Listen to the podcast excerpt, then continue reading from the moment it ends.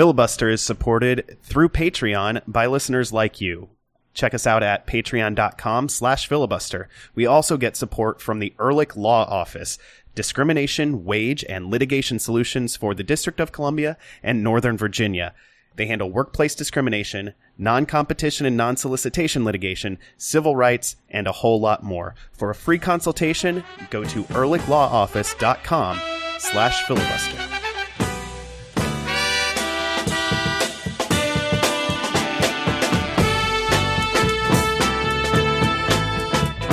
The Nationals game on, on Sunday. Got down to Nats Park uh, about an hour, uh, hour and a half before first pitch, and uh, with my my son strapped to me, our, our not quite one year old, uh, strapped to me in the Ergo baby. We I decided that we were going to walk around Buzzard Point and and check out Audi Field, and it's a real building. I can confirm that it totally does exist, not just on the internet, and uh, it it looks pretty good in person. I'm not gonna lie. They're, they've still got a ways to go in the next what eight weeks before uh, July 14th, but it, it's it's coming along. The seats are going in. It's got some.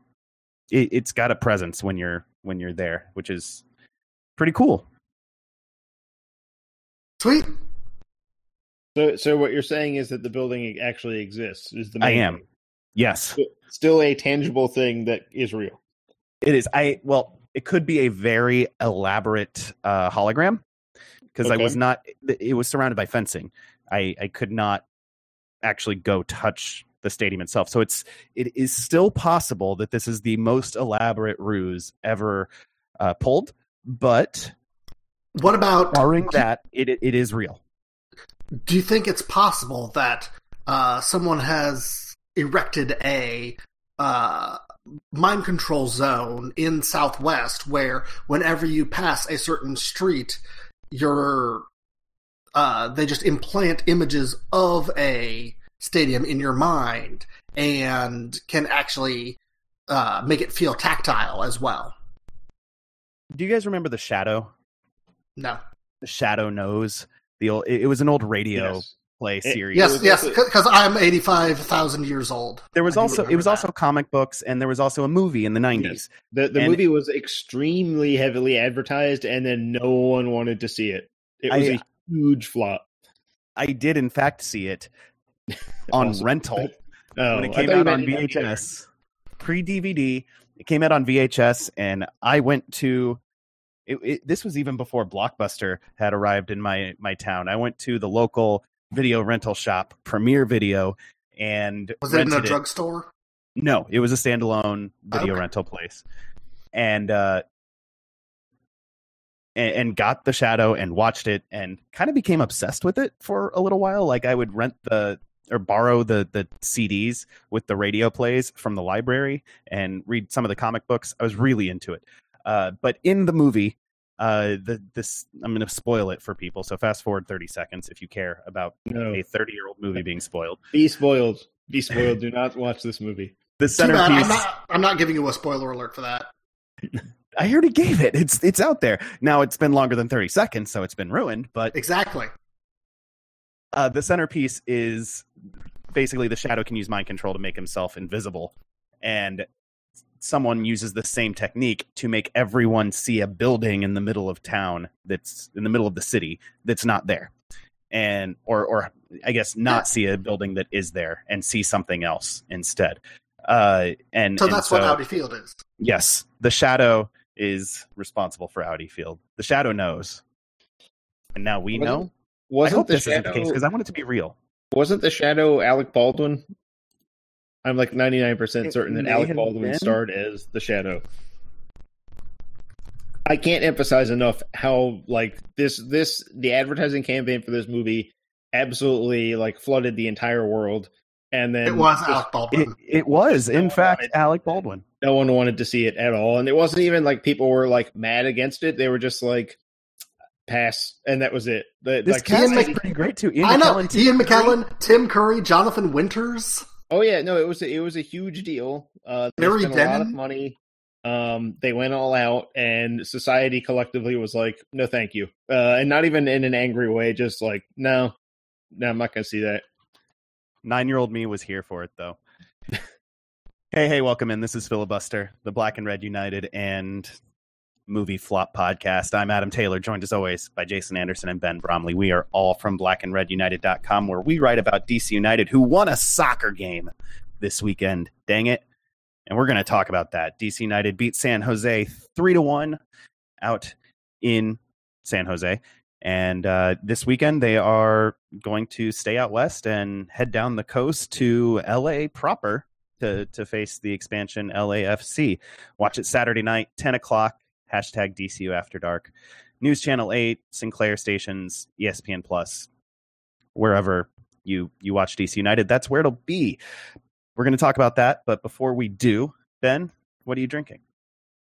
So, I went to my local alcoholic beverage control store uh, this past weekend because uh, we still have state-owned liquor stores here in the Commonwealth of Virginia, and I found a bottle of whiskey from Belmont Farms, which is in Culpeper County, uh, near Fredericksburg, and they have a copper kettle uh, bourbon that's aged uh, two years and is a decent price. So I bought that and uh, am trying it in an uh, in an old fashioned. Um, I bought the world's most giant bottle of a- Angostura bitters because that's all they had at my ABC store. Um, it's seriously like almost I think it's a 750 of bitters, which is just insane. Holy. But I think you should take a picture and tweet that out because that sounds yeah, it's it's giant. Um, and it's good. You can tell it's a young whiskey. You can tell it's a two year old aged whiskey and not a three or four or more year old aged whiskey. But uh, it's pretty decent and it's good price. So if you like supporting local Virginia things, as one third of this podcast does, uh, I would suggest it. Uh, I'm drinking Pinhook Straight Rye whiskey. I think I've had it on the the show before. Uh, it's a Kentucky distillery, uh, or at least a, a bottlery. Um, like most rye whiskey, this is distilled in Lawrenceburg, Indiana, the old uh, Seagram's plant. But they they finish it in in Frankfort, Kentucky, which is my wife's hometown, and it's it's horse racing themed.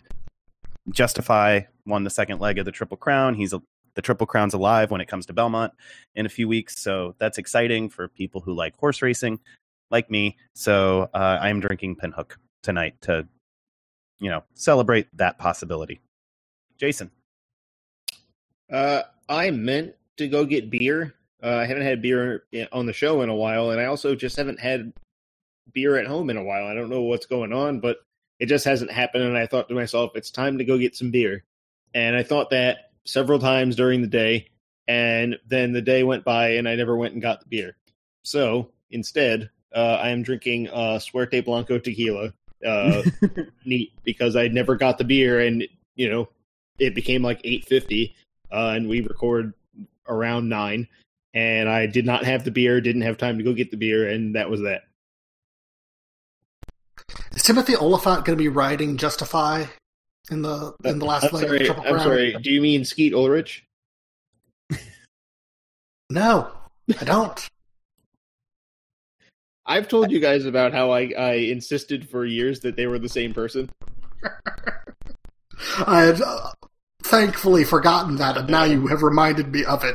Yeah, well, that's that's because they're the same person.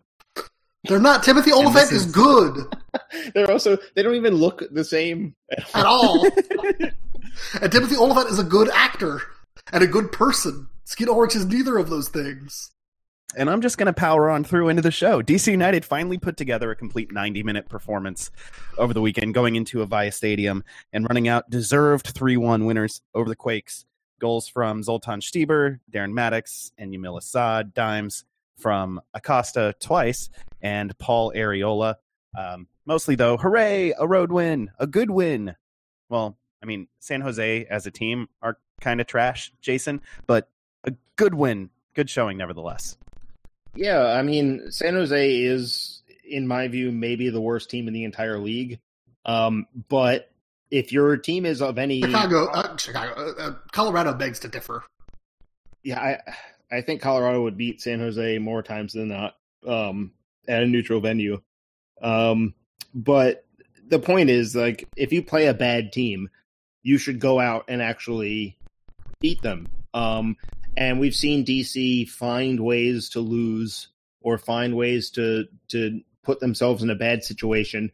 And this time they ended up not they they didn't just go out and get the early goal, which is now four games in a row they've done that, but they didn't then follow it up with some calamity that ruined everything. Instead, they just kept doing what was working, avoided the big mistake, and uh, really I mean, other than maybe the last few minutes of the first half, I think they controlled this thing from start to finish. It was not quite a 90 minute performance, but it was pretty close. And when they were in charge, they really were in charge. They weren't just edging the game, they were actually create. I mean, they could have scored five or even six goals in this game and still mm-hmm. left some on the table. Um, so, uh, as far as you know, DC United goes out and pummels a bad team, they did that. And so uh, you can't really fault them for the fact that San Jose is bad. It's not like they barely scraped out a 2 1 win against a bad team where you're like, wow, that was lucky. This was not luck. It was, you know, a pretty comprehensive win.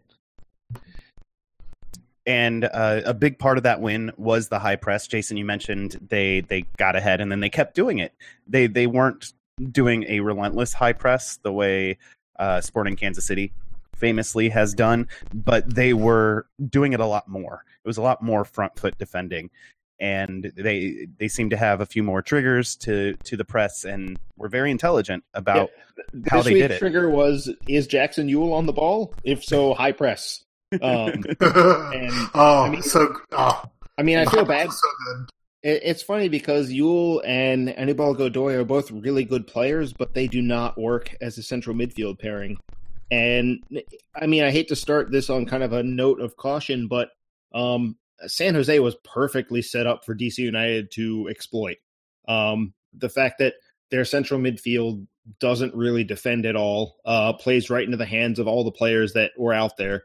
Um, the the fact that they didn't rotate, they were on short rest, meant that even some of their players further forward weren't really putting in the work, which is where uh, Lucho Acosta has the space for, uh, for his pretty great assist on the first goal. Um, that assist, that space shouldn't be there. He shouldn't be able to pick it, you know, pick his head up and measure his pass and then size it up again and then hit the pass. That pass, like that was an eternity of time. Um, yeah, and, and granted, know, he was in he was in his own half. He sure. was he, he had basically dropped back almost into the defense uh, to pick that. Like he picked it up in a fullback spot to the point that I saw questions. Was that Durkin or was that Acosta? Partly because the announcers on if you watch the replay, the announcers are talking about Chris Durkin. Yeah. Um, in in that play, so it was a little confusing. It was like he looks too small, but he's on the far side of the field. Maybe it is Durkin. Wow, that was a great diagonal ball. Maybe that was Durkin. No, it was Acosta. Yeah. Um, and he fell when he when he passed it, which is there's some great goals in DC United history where the assist came off of a falling player. Danny Cruz had a couple in his short time in DC. um, but the high press worked, the passing worked. The, the second two goals both came from from the high press, and uh, it, it was good. And and one of those goals was created by Paul Arriola, central midfielder. Ben, this was the the second game we saw with him there, and I think he was even better than he was in the first one at RSL. Oh, for sure he was. Uh, Paul Arriola as a central midfielder has been uh, been a revelation. It's uh, breaking it down with the benefit of hindsight. Uh, he has the tools to be a very good central midfielder in uh, MLS, and we're only two games in so far, so we can't we can't know what'll happen long term. Uh, but these two games have been a a a solid game and then an even better game. Uh, he has the energy to run around a lot. Uh, he can uh, anticipate passes. He can uh, get feisty and and and get into it with players, and he can pass pretty well. And I feel like his passing from central midfield is pretty decent. So. Uh, and especially with the other wingers that DC United has on the roster right now, uh, getting Asad and Stieber uh, on each wing is basically essential at this point, and having Arriola in the middle just uh, makes everybody better right now. And there's no number eight at the moment that can beat Arriola. Uh, is still injured, and Segura hasn't proved up to it, and Harkes hasn't proved up to it. So, uh, at least in the short term, I think it's got to be Paul Arriola in central midfield. I think they did adjust the way they used Arriola this week. Last week we talked about how his his first touch in traffic isn't as composed as or, or as tight as, as you necessarily want in that position. And there were a couple of moments where he received the ball deep in United's half last week where he he touched it into space intelligently, but it could have been better if he had received the ball and turned immediately. This week he he had a few touches in in United's half, including one around our own 18, but he was generally a little higher on the field. And I think some of that is down to San Jose being bad, but some of it, I think, is a conscious decision to try to keep him a little bit more advanced when possible. And, and it obviously worked out. Yeah. Uh, I mean, this is something that I, I tweeted from the site account after the game. Uh, Paul Arriola had as many key passes, which is to say, passes that ended with a shot um, from his teammate, uh, as he did passes that he didn't connect on. Um, he had six uh, of each, uh, which is pretty spectacular. Um, you know, in that the first game he did it. You know, I think we all against RSL we wanted to see him clean up his game a little bit. Uh, in this one, he did that. Um, and again, you know, the setup was perfect for that setup to work. Um, it's never going to be. No other team in the league plays uh, two holding midfielders like this, where neither one of them is really that good defensively, um, without also having someone that can step out. Um, we'll get to LAFC in the next segment. They're the closest thing to San Jose in that regard, but they still have Laurent Ciman stepping up to break plays up. So they have some presence between those holding midfielders and their center backs, whereas San Jose is just like, good luck uh, creating chances in this in- incredibly important area that everyone loves to create chances from.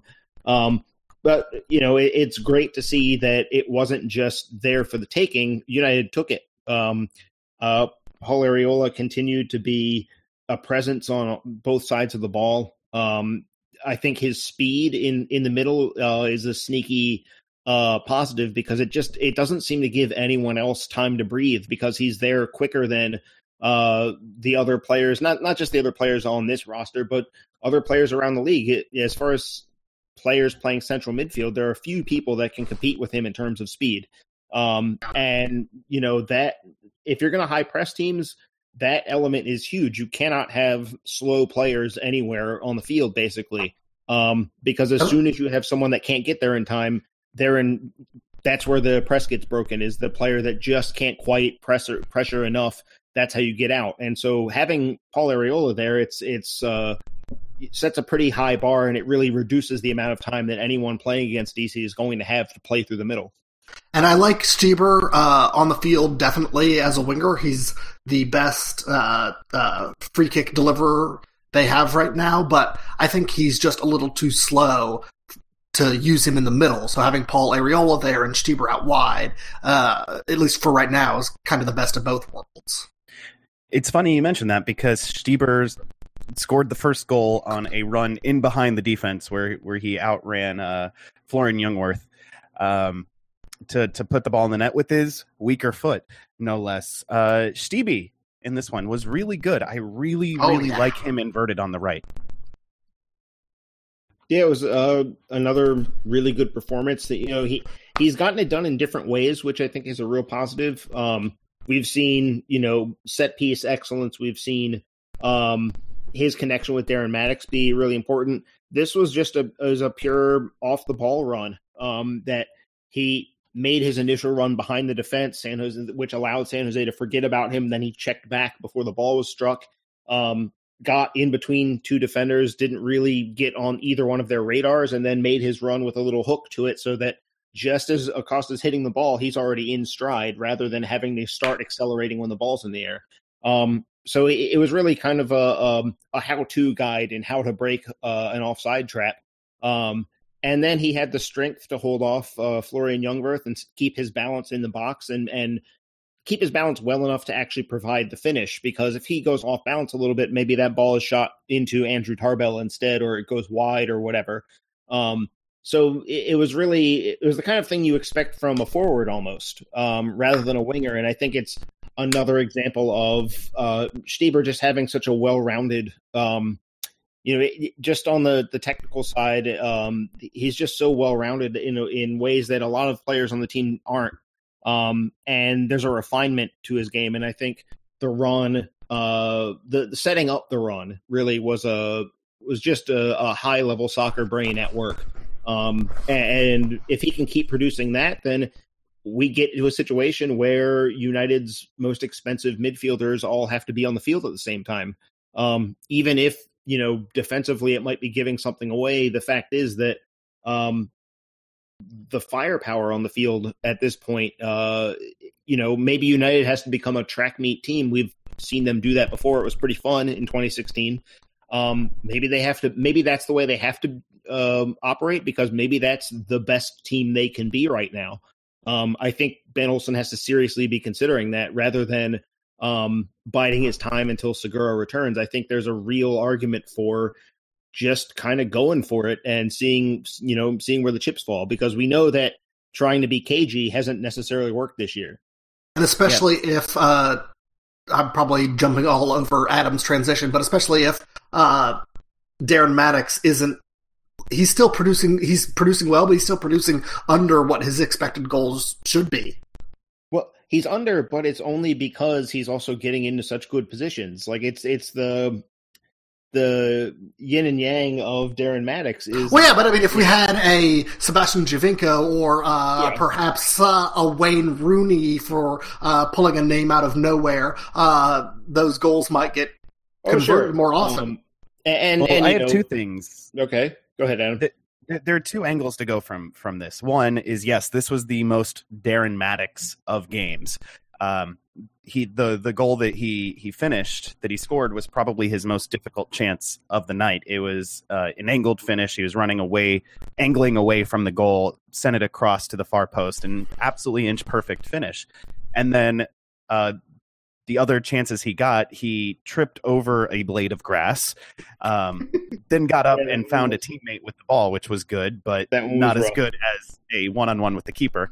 Yeah. And then the other time he was in behind, he took a bad touch and had to compose himself and allowed uh, the keeper to get into position eh, to make a good save. He he forced a difficult save, but it was still savable, not uh, a, a surefire goal like he might have had if he had been a little bit cleaner on the ball he he had some excellent touches, uh, bringing down long balls, and he had some unbelievable bad touches. But going to Rooney, I think it's an op- one good question to have is would Rooney be in those same positions as Mattocks? Mattocks is one of the fastest guys on the field. Rooney is not going to be that. Uh, Yamil Asad's goal. Asad was also really good in this game, by the way. Uh, that happens because Mattocks and Arriola teamed up to to press Jackson Yueill uh, into a turnover, and I don't know if Rooney would have been able to do that. So I, I, I do think that Rooney would have been would be about eight million times more clinical than Darren Mattocks in front of goal, but he he would require a different approach to the game potentially that may or may not be as successful team wide as this was on the night. Yeah, um, and, and, you know, I think the main question becomes, uh, aside from you know, obviously United has to go about things a little differently if Wayne Rooney's leading the same lineup rather than Darren Mattocks. Um, if they try and play the same way, that's that's not going to work. Um, but the other side of this is, can Rooney think the game fast enough to make up for the speed deficit that that he's giving away to Mattocks?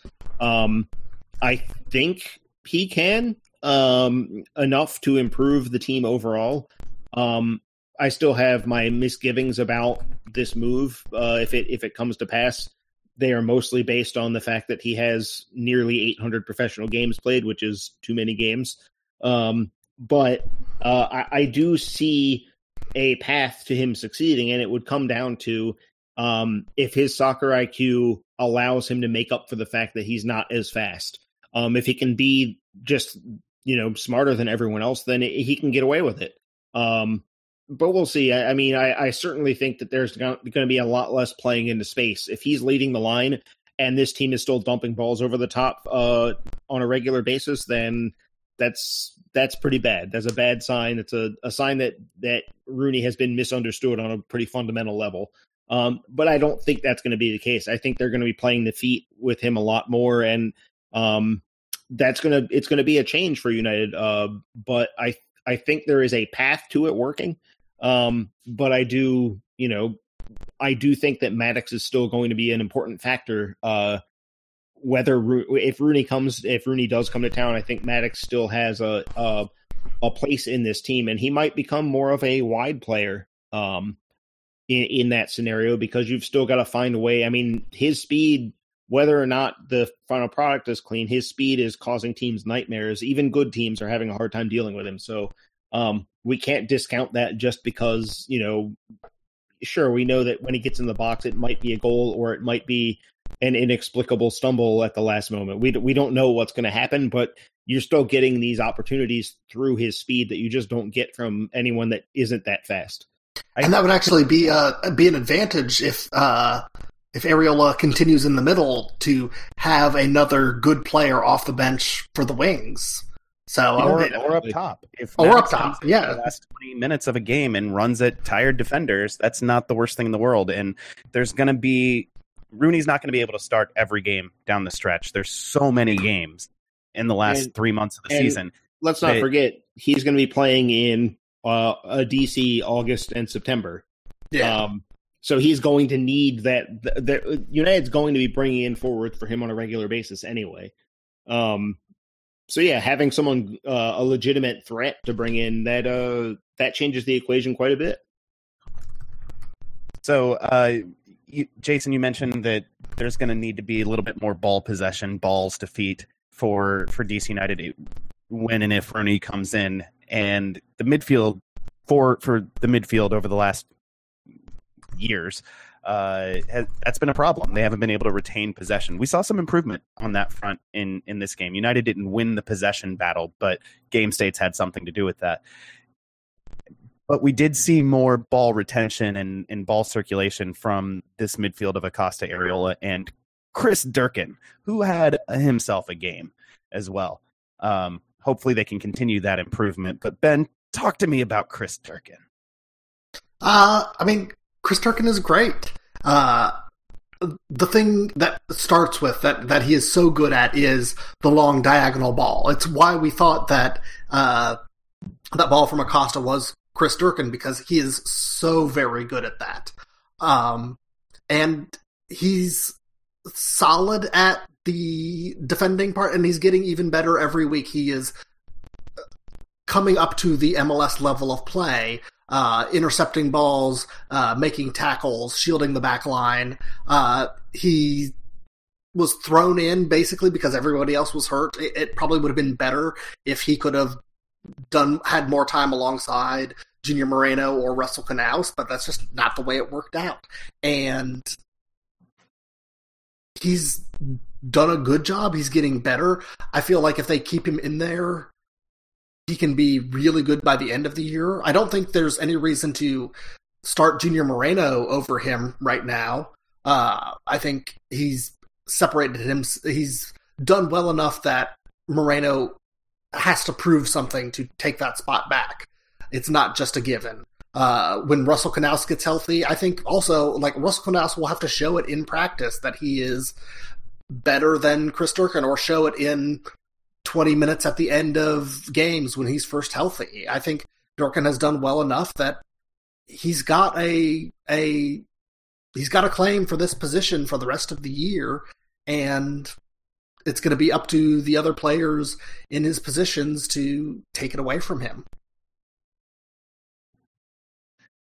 Not to rain on this this love fest, uh, this parade, but there was at least one player who who didn't have the best showing, and it's the second game in a row for him. Oniel Fisher uh, started it right back.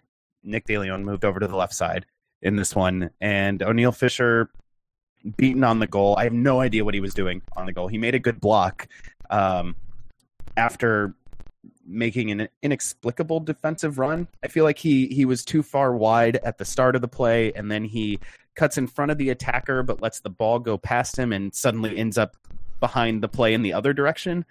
Makes a great sliding block, um, but the deflection goes back to uh, the attacker who who chips it in for the goal. Had a couple of bad giveaways in in United's half. Just eh, on a night when he was better than he was against RSL. I'll say that much. But um, he he didn't look necessarily like he he belonged at this level on the field.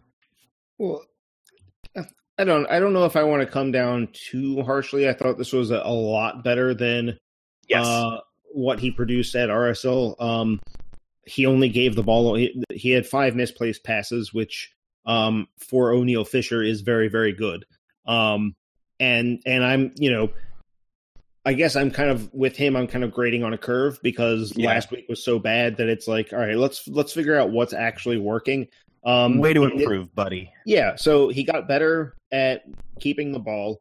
Um, the defending on the goal was kind of the. It's kind of a summary of Oniel Fisher uh, in a way because um, he makes a mistake. He has the speed and the tenacity to get back and and do something about it. Um, and then the bad luck that the ball goes straight back to Danny Hoesen anyway. Um, who let's let's be fair to him, that was a pretty nice uh, finish at the end. Um, you know, kind of falling away um, at that low angle for him to still get that across. We've seen plenty of MLS strikers miss that one. Um, but yeah, uh, it it wasn't.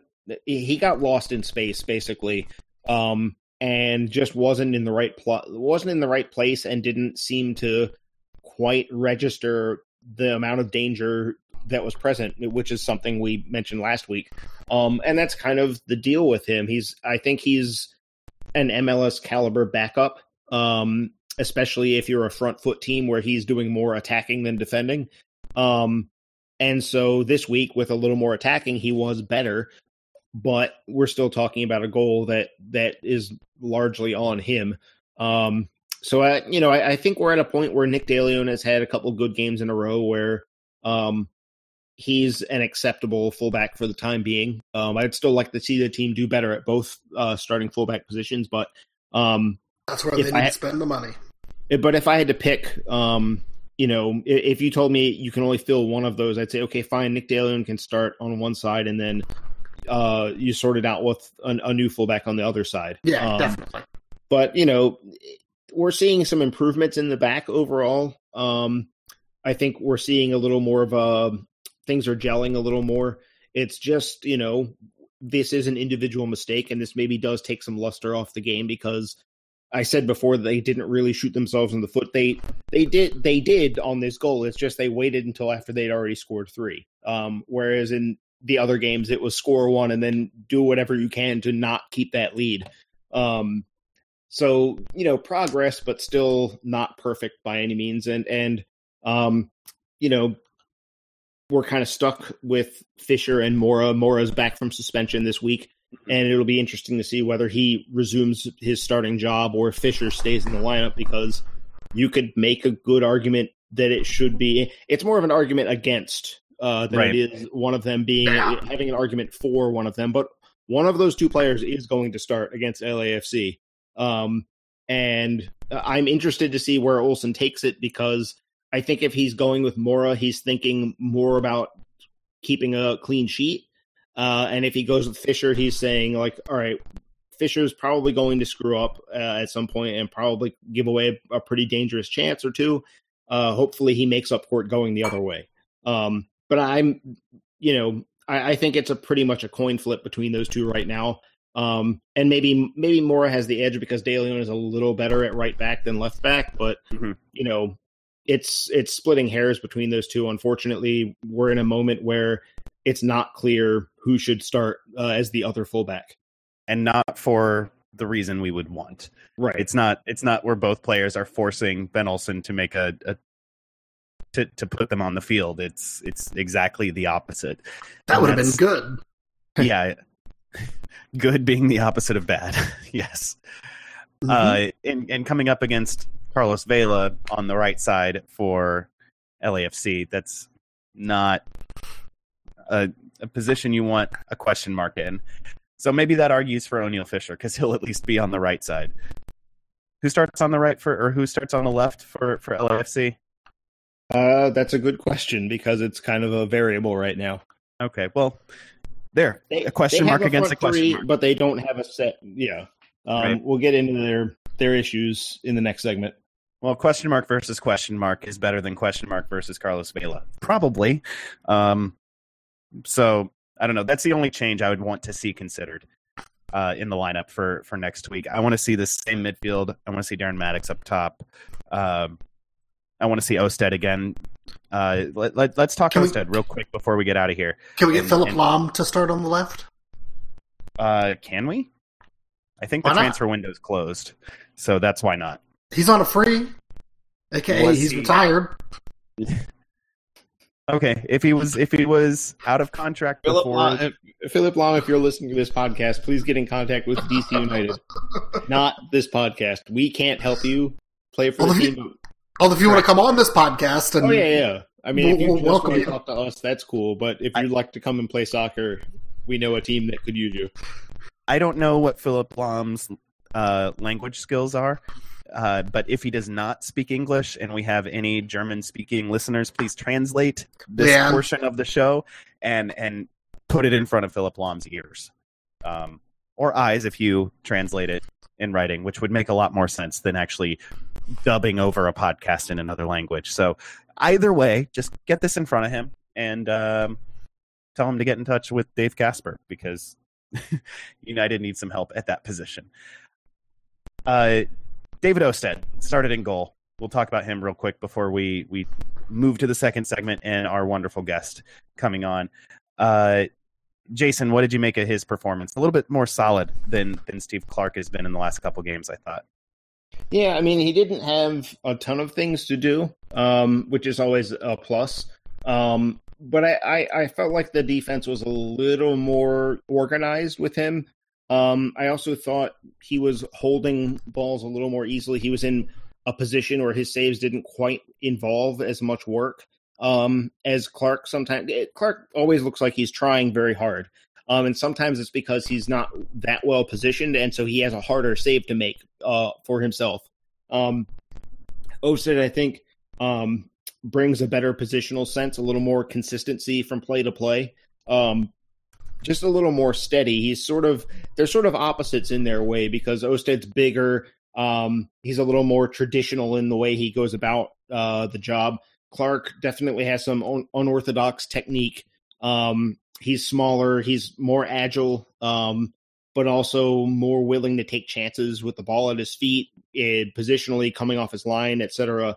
Um, but I, I think the team so far, in my opinion at least, has mostly been better with Ousted in the lineup over Clark. Um, Clark does have the best single game for a goalkeeper for DC United this year uh, in Annapolis, but um, that one doesn't necessarily look like it's the norm. It looked like more the exception up to this point. Um, so I, I kind of I understand why Olsen gave him a few games rather than just switching him back.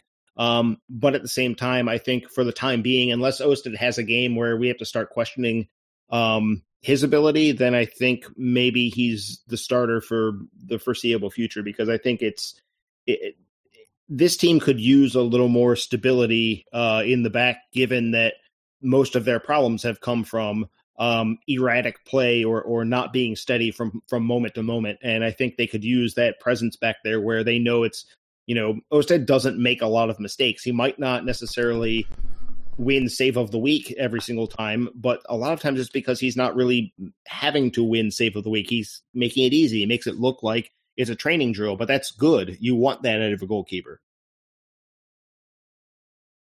Anything else you guys want to add about this game? winning is fun. winning is fun. Hopefully, DC United can keep it going against LAFC, who, oh, they're pretty good. Uh, hopefully, they can keep it going. DC United. Uh, we will talk about that in the next segment. Stick around. This is Filibuster, the Black and Red United podcast.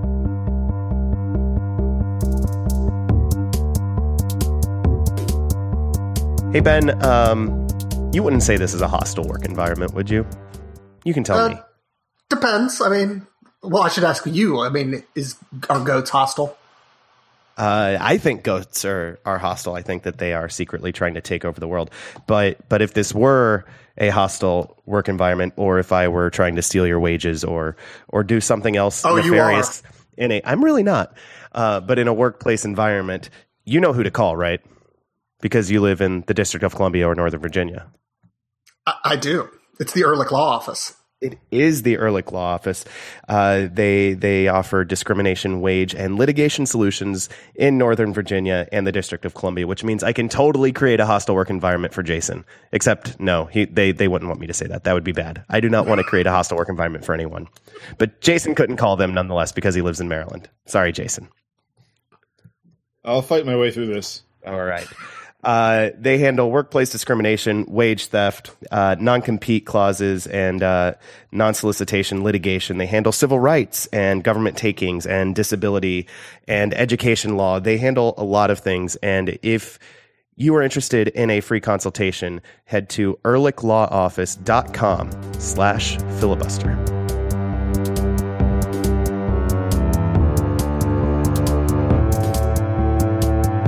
Welcome back to Filibuster. After the win in the Bay Area, DC United are staying out west to prep for this weekend's first ever game against Los Angeles Football Club this Saturday.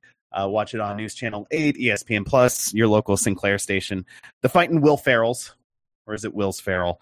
Uh, they are second in the West on 20 points from 11 games and scoring more than two goals a game in the process. This is uh, they're a pretty good team, and here to talk about them and really what what LAFC are doing is giving us an excuse to have one of our favorite guests back on the show, Alicia Rodriguez, managing editor of Angels on Parade. Welcome back to Filibuster. Thanks for having me back, guys. I'm so glad to talk about games with you again. Yeah. It's been a while. It's been Uh, a what long, do you, long time. Since What are what, you drinking tonight? 24 2014? Yep. Wow. What are you drinking? Uh, I am leaning into the other demographic and having a nice margarita. Excellent. Nice. Margs are always welcome here on Filibuster. I've been on a big margarita kick for I don't know a good year or so. So, like I said, I think it's it's I'm just leaning into the to the demo. I like You know, it. Yeah, you'll you'll fit in, fit in just fine right here.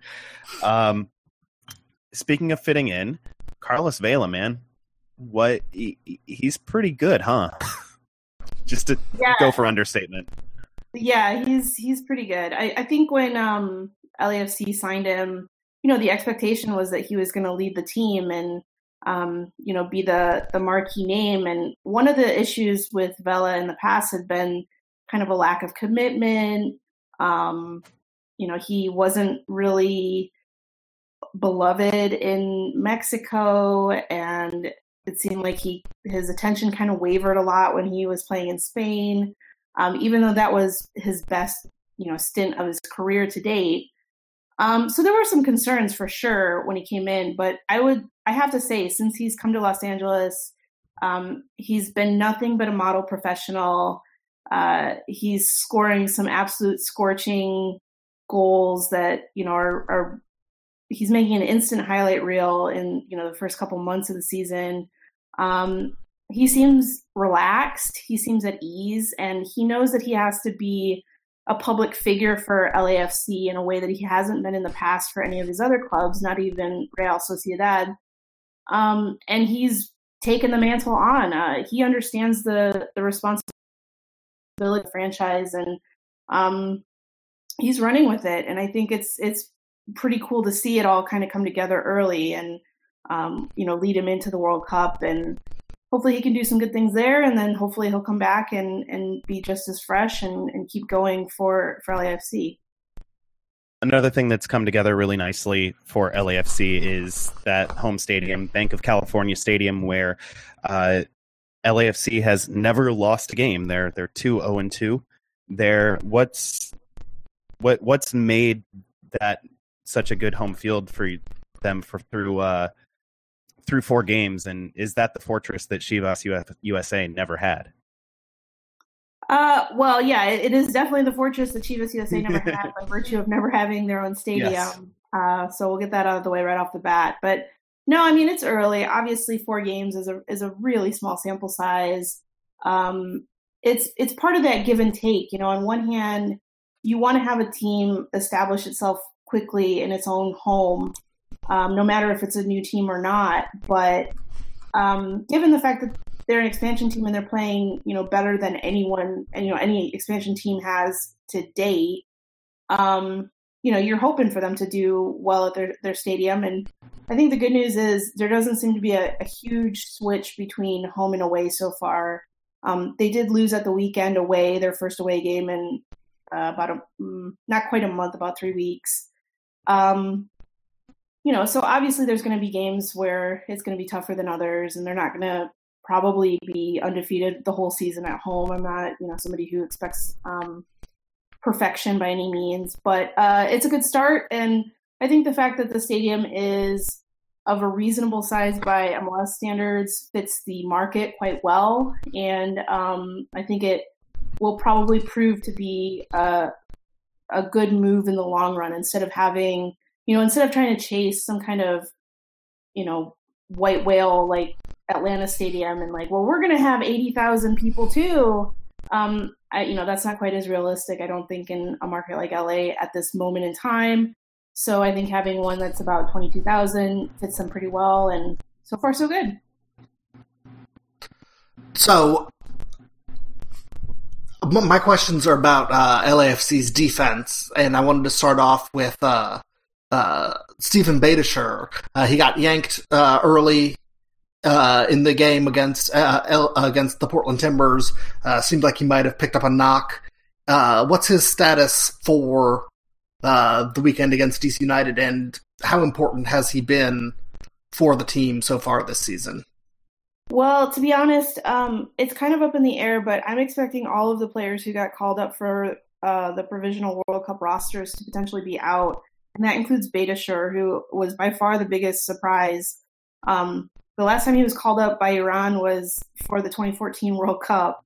So when we were planning out, um, you know, players who were going to be gone, potential call-ups for the World Cup, uh, you know, one of the writers on the site was like, "Oh, and Beitashour," and I'm like, "Uh, no, that's obviously not happening." Um, and then Right. behold, he was called up. So um, I don't know exactly if I don't know if their camp's open quite yet or not. Um, you know, I don't speak Farsi, so it's hard for me to follow the native language um, press. But um, I expect since he's a bubble call, unless he's very much like a we're just going to have you on retainer if we need you. Uh, I expect he's going to go off to camp and he'll be gone. So I think there's a good chance he's not going to be there. Um, I also think that's the case for Laurent Ciman, who's been the captain, and um, you know he's scored a couple pretty key goals surprisingly this season, and um, he's playing in the the friendly against Borussia Dortmund. But I expect he probably will not be in town for Saturday's game against DC. And then uh, my other question, also about the defense, um, has to do with both Walker Zimmerman and uh, uh, Dejan Jakovic. Jakovic was, uh, obvious, as our uh, listeners know, is a former DC United player uh, who's been starting here and there for LAFC. Uh, but Walker Zimmerman is on the USMNT roster. Uh, so, do you think Zimmerman actually plays for LAFC this weekend? And how has and uh, related to that, how how has Decky uh, performed for LAFC this year, and how is he going to uh, supplant or replace Zimmerman if he's not there? Yeah, so Zimmerman is already gone with the U.S. training with them, so I don't expect him to play. Uh, I think it's pretty much nailed on because uh, the U.S.'s game is on Monday, so it doesn't really make sense for him to go train with the national team, come back and play on Saturday, and then go back on Monday. So I think he's gone.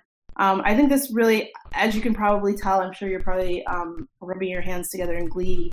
As but, yes. um, it really looks like it's going to be a pretty short uh, bench for center backs on Saturday.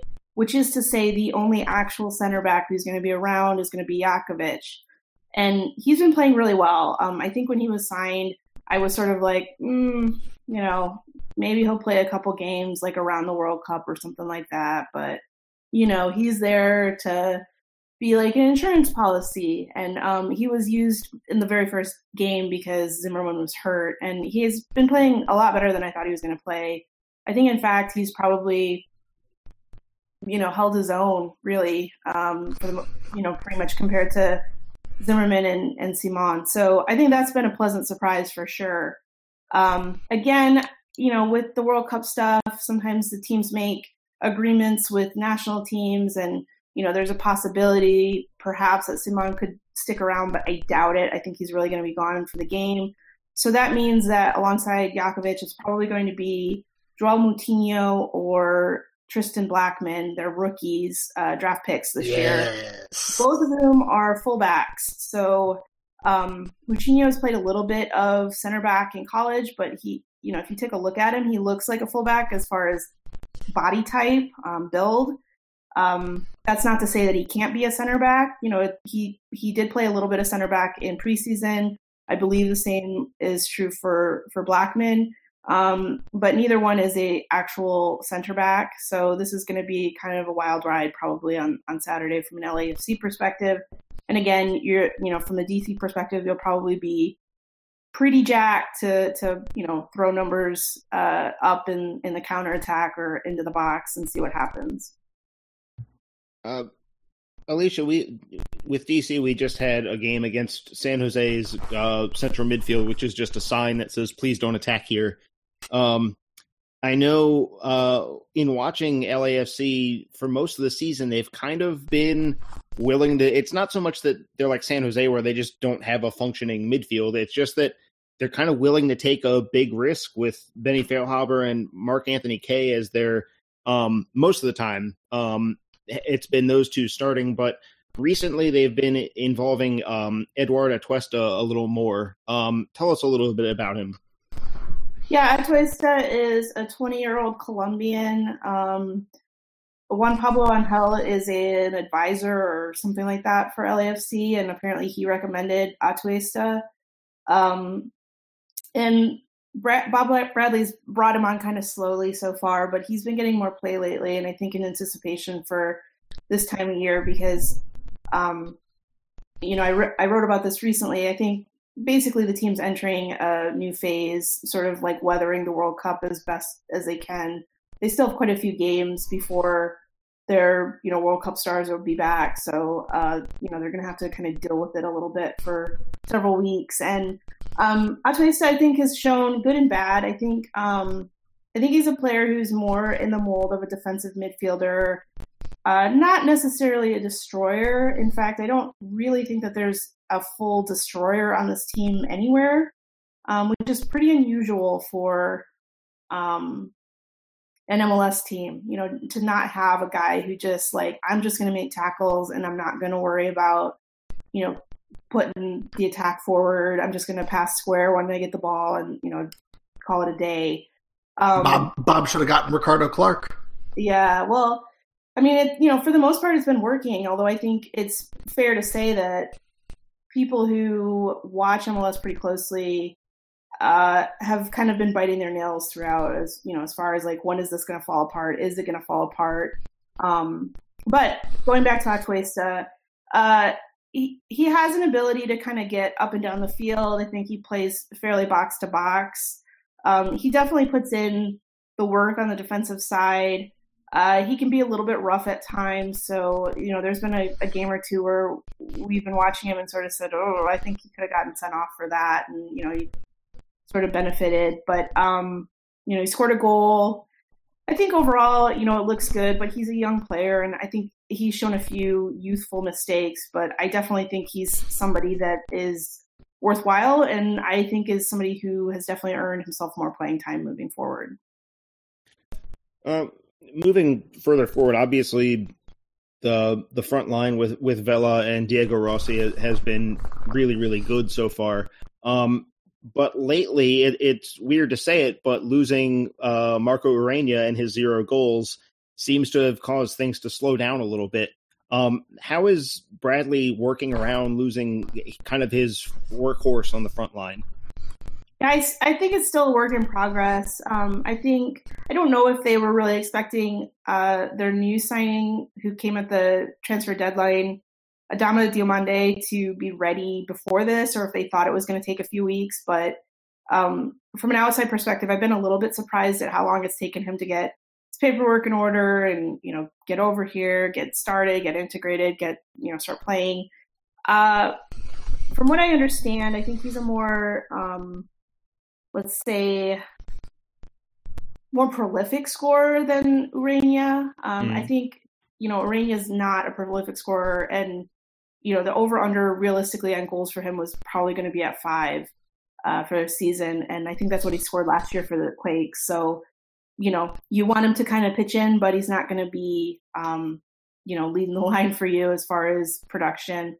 Um, but he does a lot of good things, and he's sort of like a archetypal support striker, right? Like we usually use the term support striker to mean uh, he's bad at his job and he can't score. So like he, you know, he works hard, but he can't really score. Um, I think in the case of Ureña, he can actually score. So or he can actually do the work. He may not be a scorer, but he does the work to help all of his teammates get going. Um, I think to an extent that's going to be the role that Diomande is going to have, as well as hope, you know, presumably chipping in a few goals too. Um, but I think at this point it's kind of a you know work in progress. I think Diego Rossi's hit a little bit of a wall. Um, I don't necessarily expect him to be in a slump forever, but you know he hit the ground running big time, and I think uh, opposing defenses have kind of keyed in on him lately, especially with Ureña going out. You know he's finding it uh, a little bit trickier now. Um, I think the big kind of cult hero figure right now is is Latif Blessing. There's the the fan base really seems to have taken to him. Um, and you know, he's somebody that I think had certainly had potential in Kansas City last year, but you know, watching him with LAFC, it's pretty evident that whether he starts or he comes off the bench, uh, he's a guy who puts in a ton of effort too, and he's able to stretch defenses. He's able to push forward on you know counters and um, you know, he can cross to his teammates, he can get into the box. So he has a pretty varied skill set that I, I guess I didn't quite fully appreciate until the season. Um, and he's been playing really well too. So as long as they get somebody to kind of get off the mark, aside from Belloc, who, who again is going to be, you know, gone presumably um, starting this weekend, you know, th- they'll be in good shape. It's just a matter of, of getting one or more of those guys, uh, you know, back in the goals again and and you know getting on kind of a rhythm. Uh, I, I guess this kind of comes back, but between those two, the, the midfield and the front line, it's got me um, thinking back to how Bob Bradley was perceived um, when he was with the national team and how different his LA team plays. You know, back in the day with the national team, it was very much about results. Um, and Bradley had no problem grinding out a one nothing if that's what it took. Whereas LAFC just seems to sort of push their chips all in every game, and it's just whatever happens happens. And so they've gone on the road and beaten RSL and scored five goals, but they've also given up five goals. Um, is that is this what Bradley actually wants to do, or is it just sort of this is the team he has and that's the best that this is what he thinks is the best thing to do? Because um, I'm kind of I'm kind of fascinated by the possibility of Bradley going to Europe and coming back and and instead of being more cautious, being like, let's just go go see who can score most goals and, and whatever happens happens. Yeah, I think you raise a really good question, and you know, I think this was something that uh, he promised when he was signed by LAFC. You know, he said, "I want to play good football. I want to play exciting soccer that," or he he always says football now. That's what people are you know, that is something he came back with, unfortunately. Yeah, but you know, I want to play good football. I want to play exciting football. I want people to be dazzled by what we do. Um, and that's kind of the thing that literally every coach anywhere says. Like, you never get a coach who comes in and says, "Well, I just want to like put ten behind the ball and you know pray and see what happens." Like, they all say they want to play exciting soccer. So when you hear that from a coach at first, you sort of think, "Well, we'll see. You know, we'll see how this goes." Best laid plans, etc., that kind of thing. Um, but no, I think it's I think it's legitimately like he's trying to put together some kind of playing style that is fun, that is interesting. I think he's not necessarily saying we need to seal off the back. Uh, I want to go for you know six, seven game stretches where we don't let in any goals. I'm sure if he were given the choice, he would love to have that happen. But I think he's saying, you know, I want to have interesting soccer, and you know, not I don't want to put uh, a, a mantle on him that he doesn't want to put on himself. But it strikes me that he wants to put in some kind of you know a system similar to like something that Pep Guardiola is doing, right? Like he wants to play soccer that's like so interesting and dominant that the system itself will overcome, you know, all, all, all opponents over time. And that's something that you can't do in like, you know, six weeks of preseason. It's something that, um, you know, it, it takes years, if ever, to, to fully come together. And I don't know necessarily if that's something that can completely happen in MLS given, you know, the conditions of the league compared to the places that Guardiola is coached at, that kind of thing. But um, it strikes me that that's kind of what he's aiming for. Like he wants to aim, like like his project here is he wants to aim for something that is um, a true legacy. You know, like this sounds all like really over the top, but I really think it's kind of a matter of like instead of being like here's a coach who won you know 127 games in his career like i think people he wants people to like look back at his this portion of his career and say this is a guy who like revolutionized how we play in MLS or who completely blew open conventional wisdom about having destroyers in your midfield, you know, that kind of thing. Um, and and made it work. And I think if you know, it's a it's a huge, hugely ambitious. Again, there's a chance it may not come off. He may become more pragmatic over time if you know it it doesn't seem to come together and and the results aren't coming quite fast enough but uh, it's interesting at the very least and i certainly give him credit for trying that as opposed to saying yep i'm going to put you know 50% of my resources towards building a good defense and then we'll just hope that the others you know four five scrubs around carlos vela do well enough and you know hope that that gets us through like he's trying something pretty ambitious here he at least gets to claim, and rightfully so, that he's the best USMNT coach in the past 12 years. yeah, I mean, uh, the bar seems to be getting lower and lower on that, but I'm pretty happy that he. I wouldn't be surprised if maybe he had gotten a call about uh, filling in, and maybe he said, "You know what? I got hired by LAFC. I gotta keep my word there," or you know, something like that. I, I can't go back now, or you know, something like that. And he's I, come pretty well now, so good for him and I just want to wear cool dad sweaters and not uh, the Nike crap that the USMNT makes me wear.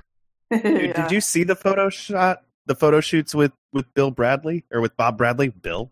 Uh, he he's obviously being styled. I think with with those jeans and that shirt, the the way he wore the ball cap. Unless he's just the coolest dad in the world. I think he is the coolest dad in the world. He's not wearing dad sweaters though. Maybe this is my point. Did, did you, did you, he was wearing a he was wearing an awesome gray dad sweater at the Portland LAFC game this weekend. Okay. It was great. I loved it. I'm not being ironic. I'm not joking. Mike Petke. I seriously, I seriously, no, it wasn't my It wasn't Mike Petke style. Totally different style. but uh, I, I loved it unironically. One one thing that surprises me is that he still has not worn a suit. Like this guy just will not wear a suit under any circumstances. Uh, and to some extent, I, I, respect that. I respect the fact that like every other coach in the league wears a suit from time to time, and he's like, "Nope, I'm good. I'll just wear my warm ups or my sweater, and I I don't need to get dressed up. I'm good. Thanks, guys." That feels very. I'm Bob Bradley. Yeah, exactly.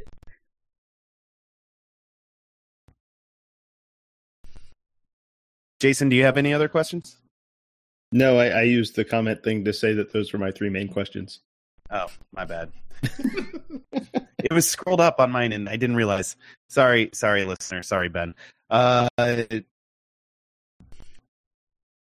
Alicia, LAFC had had a little bit of a a non traditional TV deal uh, this year for for local TV.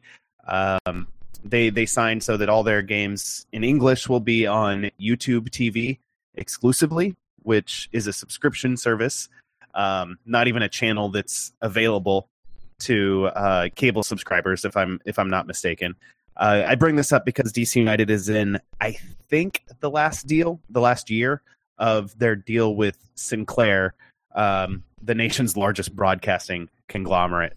Um, and and a lot of people have been disappointed with this deal, myself included. It it was a deal that had a lot of potential for expanding DC United's reach into new markets and having every game available over the air. And instead, basically none of the games have been available over the air in DC proper in the the core kind of part of the metro area. Um, in in a few It's outlying areas, it's been there. Yeah, in Richmond, it's been great, but here in DC, everything's on News Channel 8, which is not available in HD in 90% of sports bars in the city. So it's it's not a great experience to to watch the game on the channel most games on are on. So I'm curious about your thoughts on on YouTube TV and having having the game be on a streaming platform. Yeah, I mean, I think it's interesting because I think kind of the timing worked out really well. Um, LAFC was the first MLS team to do this kind of situation. Um, but in the meantime, uh, the Sounders have a similar deal, not quite as robust, but similar deal. And then RSL also has a streaming um, setup. So it, you know, they kind of barely beat the rest of the the league to this. Um, Yeah, I think the Fire too.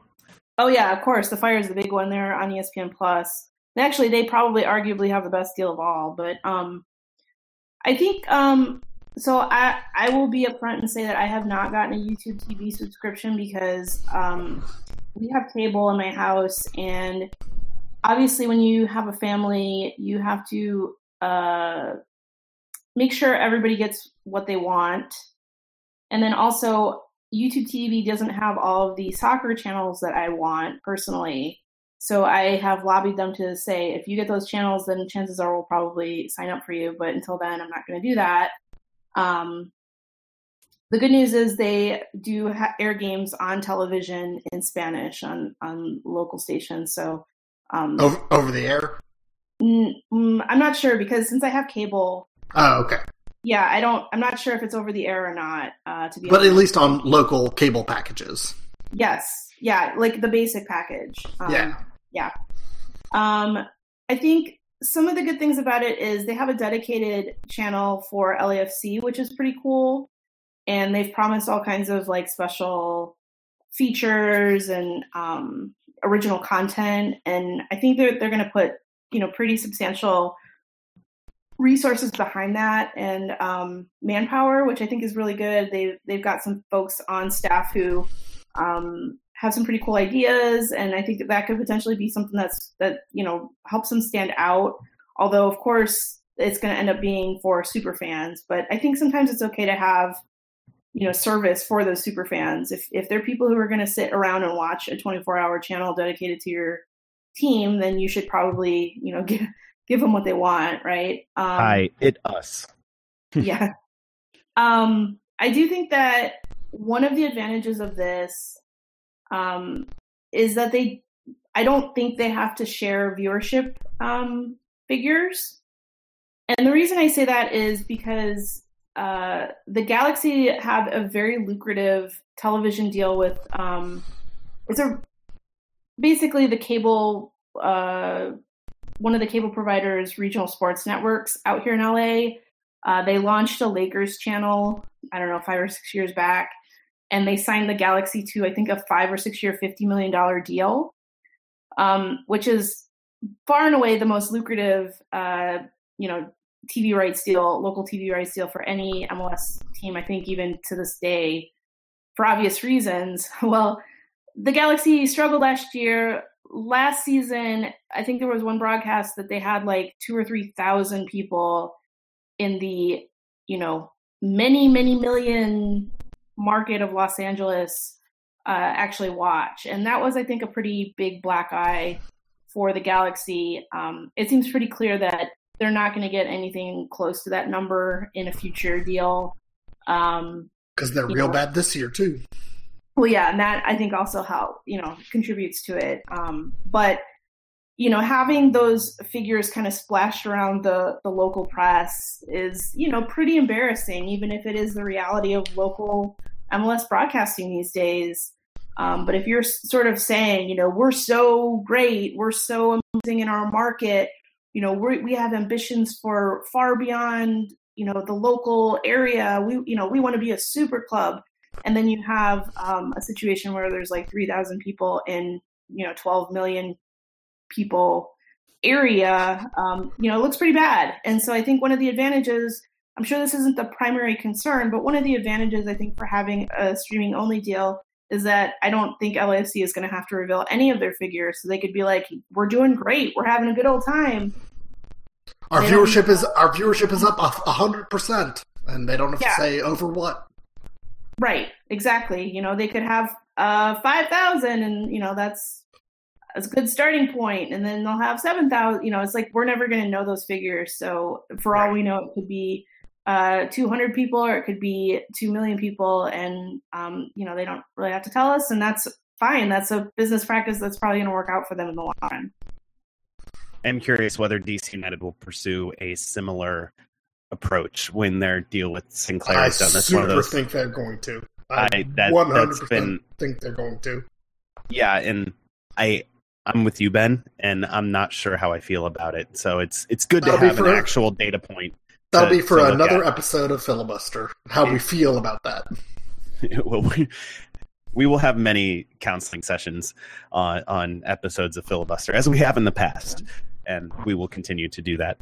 Uh, but Alicia, thank you for for that data point. Turning back to the actual game at hand, if you were in uh, Ben Olsen's very nice sneakers and not Bob Bradley's very nice sneakers, how would you approach this game? What would be your game plan for facing LAFC?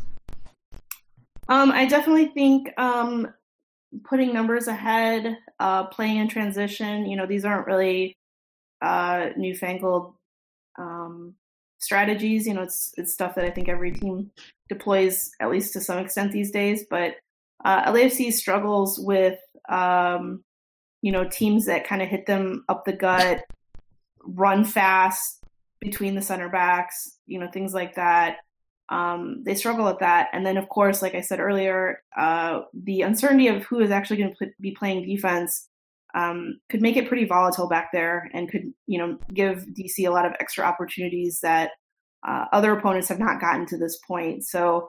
Um, you know, I think it's a good game plan for anyone, really. But I think throwing numbers forward, really pushing, um, you know, to score those goals, even if LAFC gets a goal. Um, they're a team that has shown that they can uh, be pinned back. So you know, as long as it hasn't run up to like three nothing, I think that um, you know any opponent is in the game really, and and that goes the other way too. If if DC goes up up a, a couple goals, um, you know, I think without Vela, it's going to be a lot harder. But I certainly wouldn't say it's impossible. LAFC is they've come da- back from uh, three to one on the road at one point, and um, you know they they they they've shown that they're capable of of coming back from games too. So um, even if you you let in a goal uh, on either side, it's you know it's not all lost. You just got to keep playing, and it you know you may find your opportunity for sure.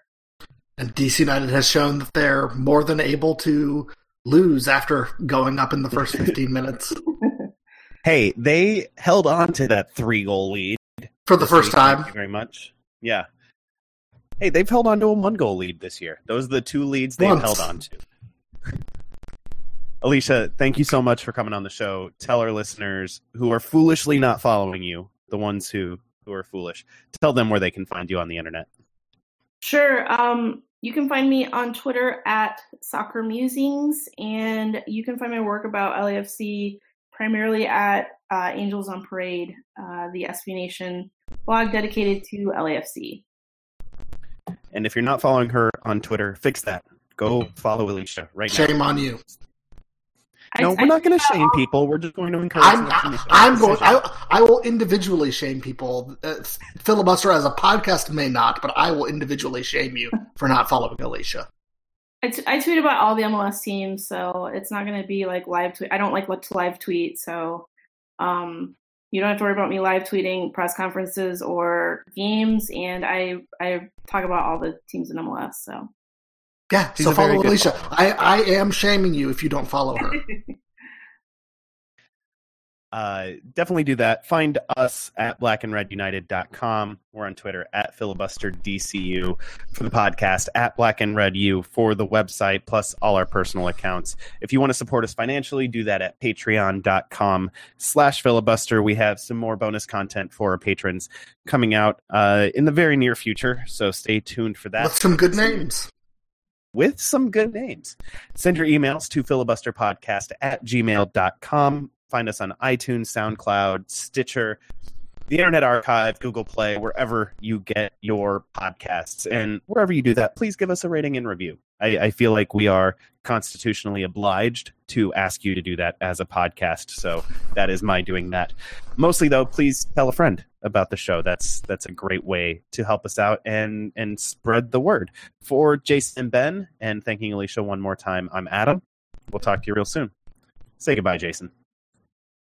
Blocked, blocked, blocked. You're all blocked. None of you are free of sin. Thank you, Drill.